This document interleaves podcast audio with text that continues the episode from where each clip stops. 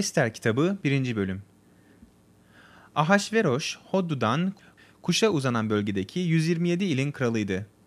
O sırada ülkeyi Sus Kalesi'ndeki tahtından yönetiyordu. Krallığının 3. yılında bütün önderlerinin ve görevlerinin onuruna bir şölen verdi. Pers ve Med ordu komutanları, ileri gelenler ve il valileri de oradaydı. Ahasveroş tam 180 gün süren şenliklerle krallığının sonsuz zenginliğini, büyüklüğünün görkemini ve yüceliğini gösterdi. Bunun ardından sarayının avlusunda küçük büyük ayırmadan Sus Kalesi'nde bulunan bütün halka 7 gün süren bir şölen verdi.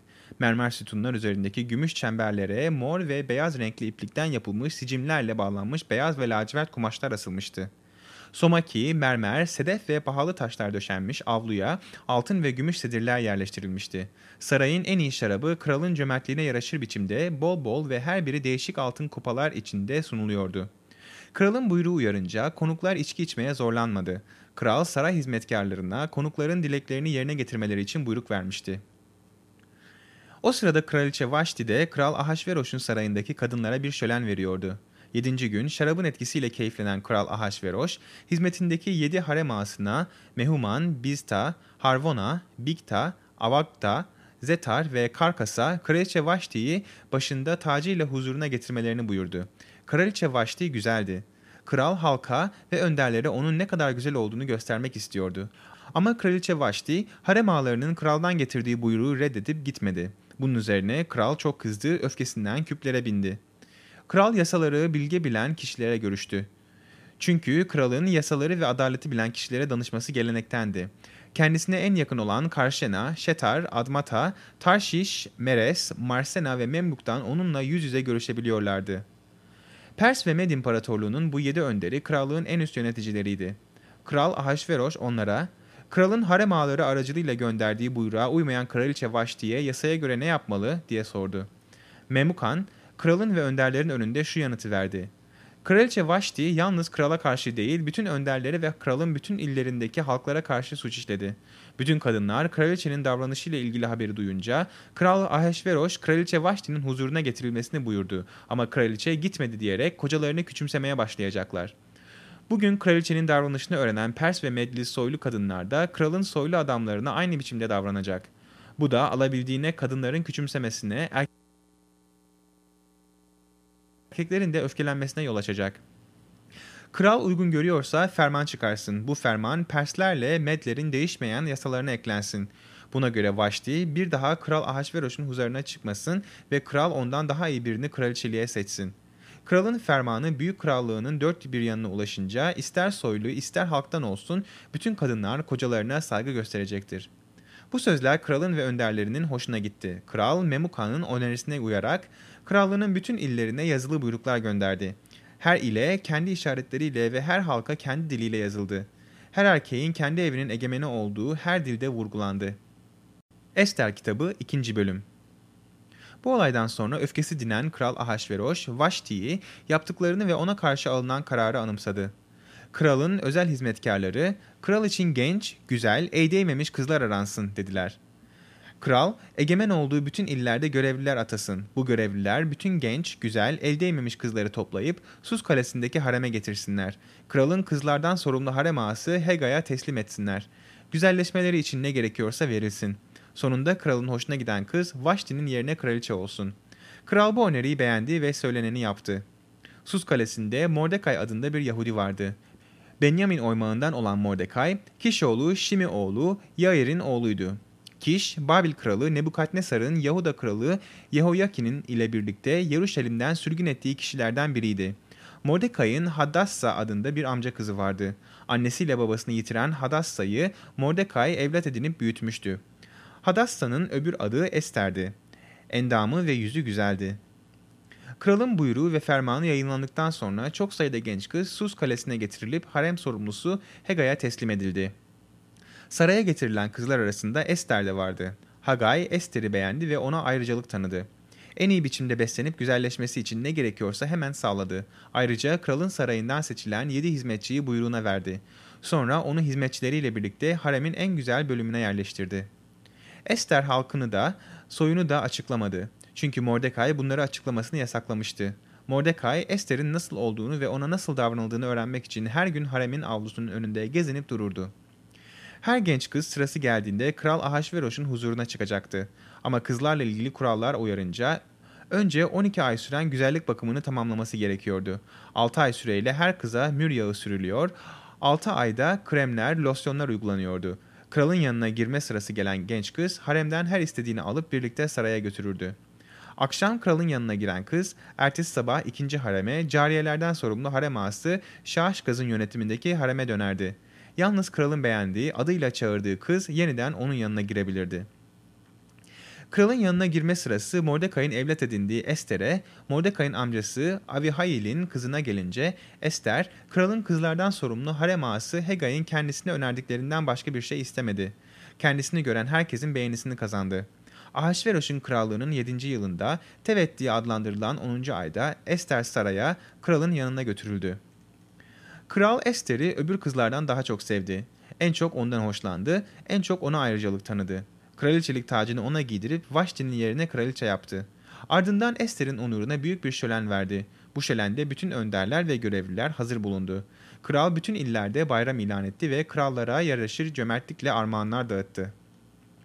Kızlar ikinci kez toplandıklarında Mordecai kralın kapı görevlilerinden biri olmuştu.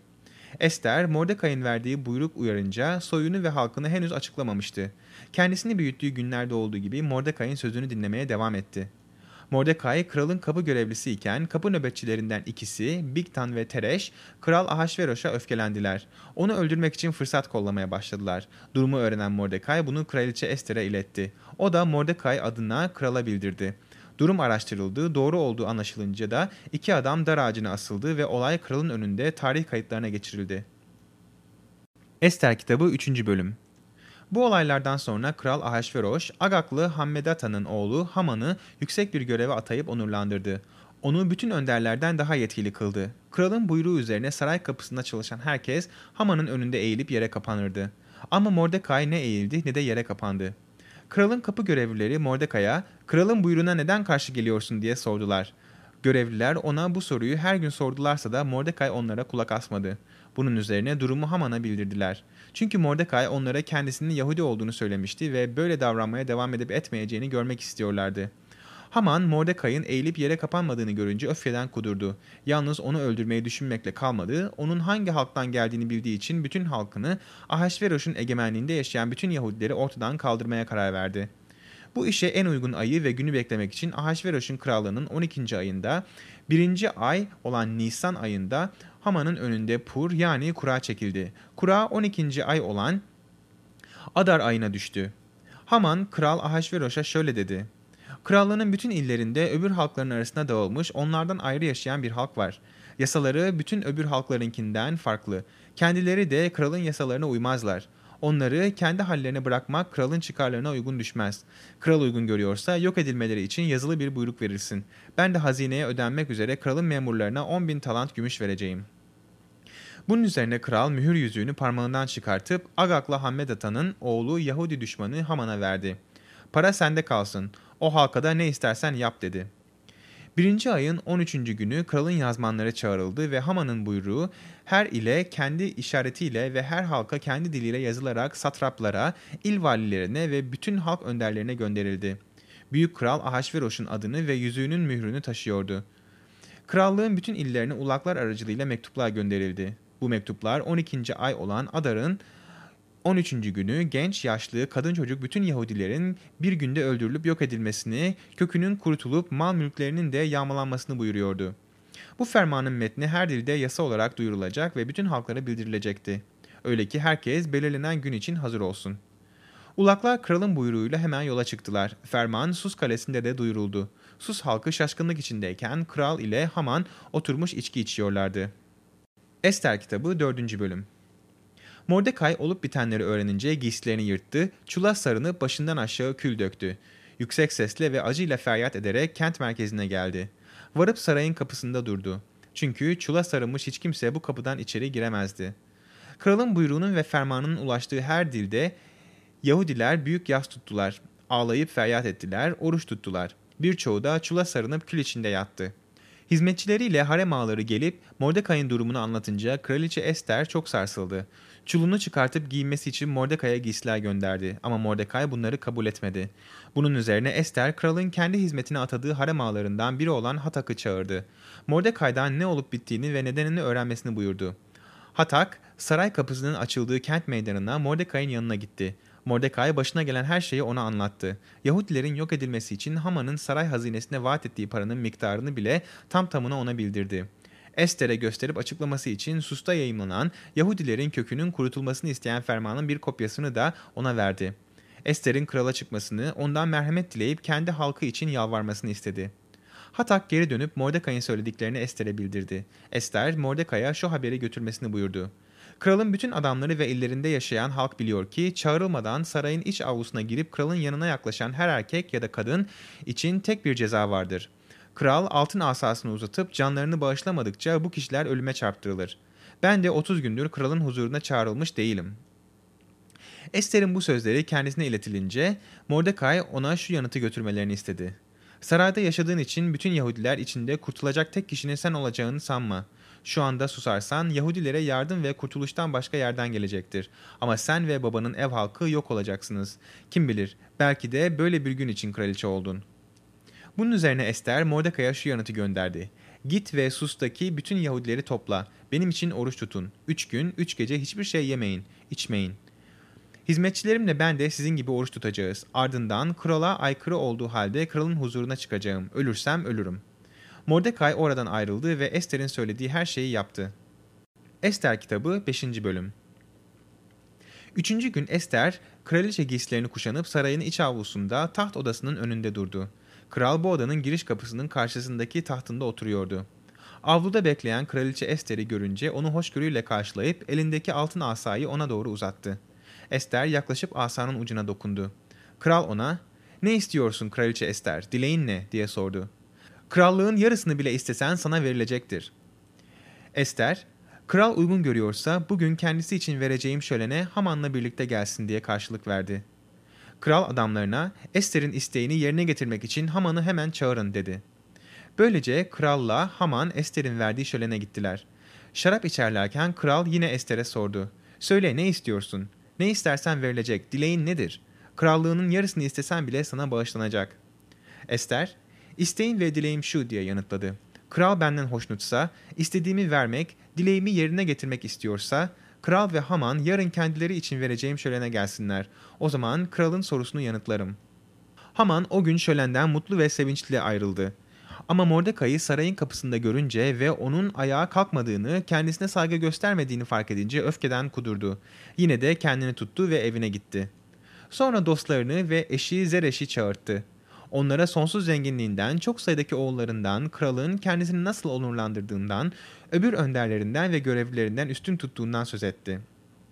Üstelik kraliçe Ester verdiği şölene kralın yanı sıra yalnız beni çağırdı diye ekledi.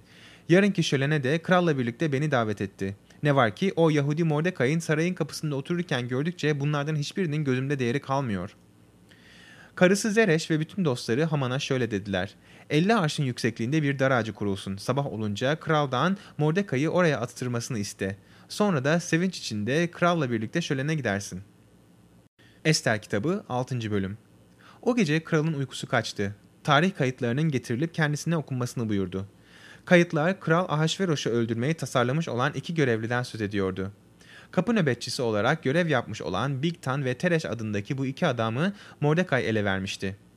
Kral, bu yaptıklarından dolayı Mordecai nasıl onurlandırıldı, ona ne ödül verildi diye sordu. Hizmetkarlar, onun için hiçbir şey yapılmadı diye yanıtladılar. Kral, avluda kim var diye sordu. O sırada Haman sarayın dış avlusuna yeni girmişti. Kraldan hazırlattığı dar ağacına Mordecai'nin asılmasını isteyecekti. Hizmetkarlar krala, Haman avluda bekliyor dediler. Kral, buraya gelsin dedi. Haman içeri girince kral ona, kralın onurlandırmak istediği biri için ne yapılmalı diye sordu. Kral benden başka kimi onurlandırmak isteyebilir ki diye düşünen Haman şu yanıt verdi. Kral onurlandırmak istediği kişi için kendi giydiği bir kral giysisini ve üzerine bindiği sorguçlu atı getirir. Giysiyi ve atı en üst yöneticilerinden birine verir, o da kralın onurlandırmak istediği kişiyi giydirip atın üstünde kent meydanında gezdirir. Önden giderek kralın onurlandırmak istediği kişiye böyle davranılır diye bağırır. Kral Haman'a hemen git dedi. Giysiyle atı al ve söylediklerini kralın kapı görevlisi Yahudi Mordecai için yap. Söylediklerinin hiçbirinde kusur etme. Böylece Haman giysi ve atı aldı, Mordecai'yi giydirip atın üstünde kent meydanında gezdirmeye başladı. Önden giderek kralın onurlandırmak istediği kişiye böyle davranılır diye bağırıyordu. Sonra Mordecai saray kapısına döndü. Haman ise utanç içinde başını örterek çabucak evine gitti. Başına gelenleri karısı Zereş'e ve bütün dostlarına anlattı. Karısı Zereş ve danışmanları ona şöyle dediler. Önünde gerilmeye başladığın Mordecai Yahudi soyundansa ona gücün yetmeyecek. Önünde yok olup gideceksin. Onlar daha konuşurken kralın harem ağaları gelip Haman'ı apar topar Ester'in vereceği şölene götürdüler. Ester kitabı 7. bölüm Böylece kral ve Haman kraliçe Ester'in şölenine gittiler. O gün şarap içerlerken kral Ester'e yine sordu. İsteğin nedir kraliçe Ester? Ne istersen verilecek. Dileğin nedir? Krallığın yarısını bile istesen sana bağışlanacak. Kraliçe Ester şöyle yanıtladı. Ey kralım, eğer benden hoşnutsan ve uygun görüyorsan, istediğim canı bağışlaman, dileğim de halkımı esirgemendir. Çünkü ben ve halkım öldürülüp yok edilmek, yeryüzünden silinmek üzere satıldık. Eğer köle ve cariye olarak satılmış olsaydık sesimi çıkartmazdım. Böyle bir sorun için kralı rahatsız etmek uygun olmazdı. Kral Ahasveroş, kraliçe Ester'e, böyle bir şeyi yapmaya cüret eden kim? Nerede bu adam? diye sordu. Ester, düşmanımız, hasmımız işte bu kötü Haman'dır dedi. Haman kralla kraliçenin önünde dehşete kapıldı. Kral öfkeyle içki masasından kalkıp sarayın bahçesine çıktı. Haman ise kraliçe Ester'den canını bağışlamasını istemek için içeride kaldı. Çünkü kralın kendisini yok etmeye kararlı olduğunu anlamıştı. Kral sarayın bahçesinden şölen salonuna dönünce Haman'ı Ester'in uzandığı sedire kapanmış olarak gördü ve ''Bu adam sarayda gözümün önünde kraliçeye bile el uzatmaya mı kalkıyor?'' diye bağırdı. Kral sözlerini bitirir bitirmez Haman'ın yüzünü örttüler. Krala hizmet eden harem ağalarından biri olan Harvona şöyle dedi. Bakın kralı uyarıp hayatını kurtaran Mordecai için Haman'ın hazırladığı 50 arşın yüksekliğindeki dar ağacı Haman'ın evinin önünde hazır duruyor. Böylece Haman Mordecai için hazırlattığı dar ağacına asıldı. Kralın öfkesi de yatıştı. Ester kitabı 8. bölüm O gün Kral Ahasveroş Yahudi düşmanı Haman'ın malını, mülkünü kraliçer Ester'e verdi. Ester'in Mordecai'ye yakınlığını açıklaması üzerine Mordecai kralın huzuruna kabul edildi. Kral Haman'dan geri almış olduğu mühür yüzüğünü parmağından çıkarıp Mordecai'ye verdi. Ester de onu Haman'ın malının mülkünün yöneticisi atadı. Ester yine kralla görüştü. Ağlayarak onun ayaklarına kapandı. Agak'la Haman'ın Yahudilere karşı kurduğu düzene ve kötü tasarıya engel olması için yalvardı. Kral altın asasını Ester'e doğru uzatınca Ester ayağa kalkıp kralın önünde durdu ve şöyle dedi. Kral benden hoşnutsa ve uygun görüyorsa, benden hoşlanıyorsa ve dileğimi uygun buluyorsa, Agaklı Hammedada'nın oğlu Haman'ın krallığının bütün illerinde yaşayan Yahudilerin yok edilmesini buyurmak için yazdırdığı mektupları yazılı olarak geçersiz kılsın. Halkımın felakete uğradığını görmeye nasıl dayanırım? Soydaşlarımın öldürülmesine tanık olmaya nasıl dayanırım? Kral Ahasveroş, kraliçe Ester'e ve Yahudi Mordekai'ye bakın dedi. Haman'ın malını mülkünü Ester'e verdim ve Yahudileri yok etmeyi tasarladığı için Haman'ı dar ağacına astırdım. Ama kral adına yazılmış ve onun yüzüyle mühürlenmiş yazıyı kimse geçersiz kılamaz. Bunun için uygun gördüğümüz biçimde kral adına Yahudi sorununu konusunda şimdi siz yazın ve kralın yüzüyle mühürleyin.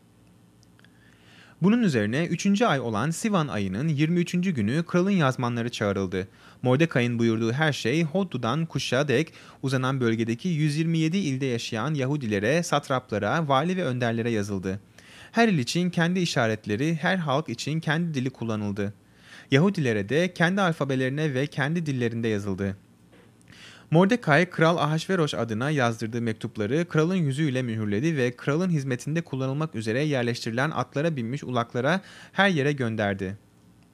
Kral mektuplarda Yahudilere bütün kentlerde toplanma ve kendilerini koruma hakkını veriyordu.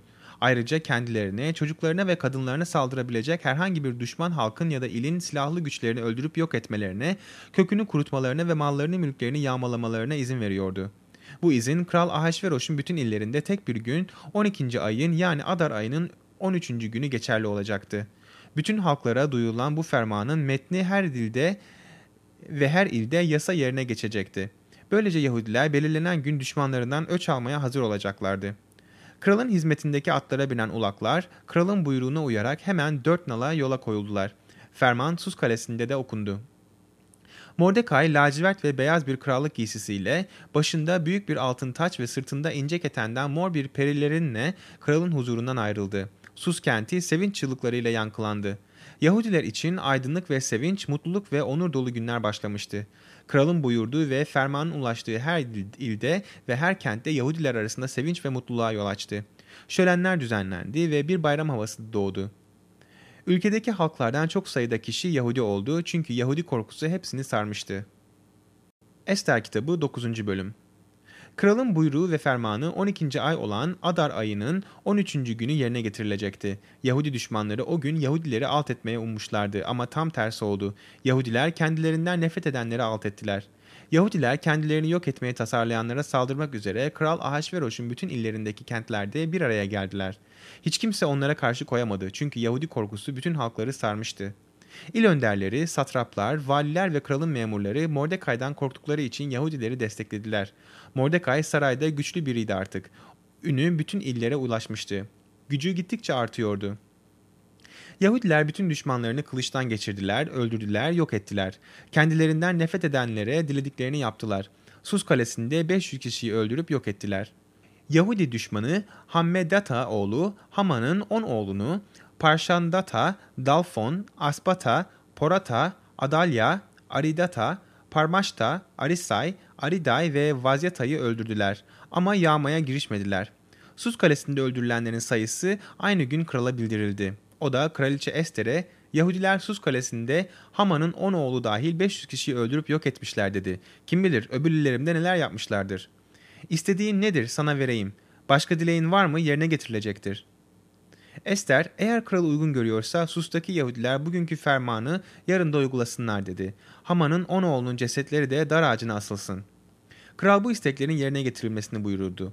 Sus'ta ferman çıkarıldı ve Haman'ın on oğlu asıldı. Sus'taki Yahudiler Adar ayının 14. günü yeniden toplanarak kentte 300 kişi daha öldürdüler ama yağmaya girişmediler. Krallığın illerinde yaşayan öbür Yahudiler de canlarını korumak ve düşmanlarından kurtulmak için bir araya geldiler. Kendilerinden nefret edenlerden 75 bin kişiyi öldürdüler ama yağmaya girişmediler.